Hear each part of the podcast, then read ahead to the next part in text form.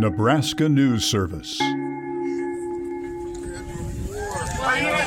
and gentlemen, please gather around. Reporting for Nebraska News Service, I'm Chase Porter. Um, if you haven't heard already, my name is Josh Swain.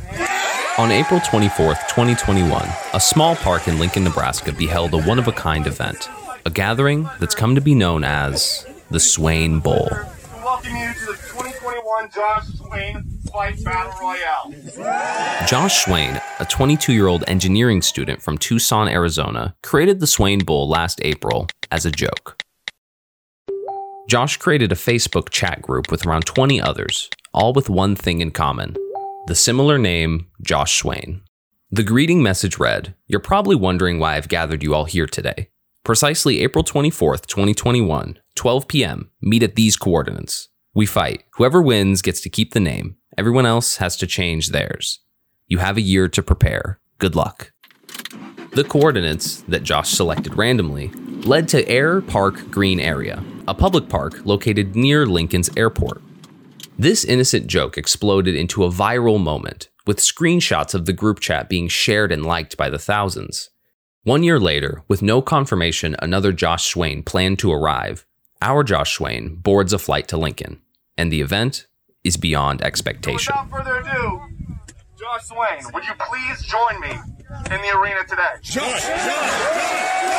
It's estimated a crowd of nearly a thousand people showed, coming from all over the country.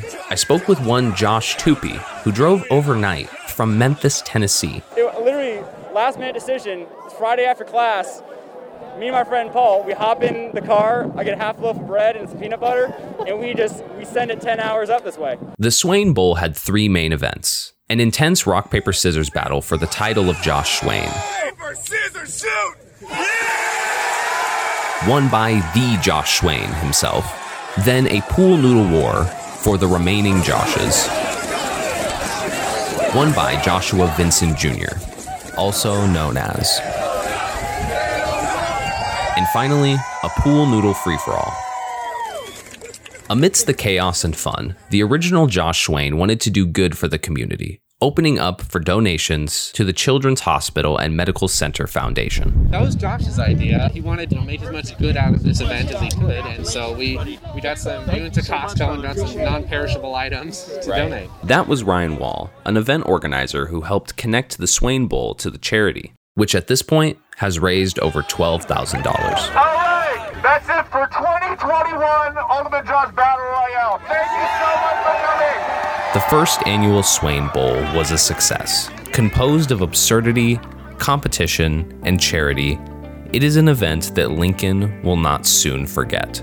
Reporting for Nebraska News Service, I'm Chase Porter. A Nebraska News Service and 90.3 KRNU production.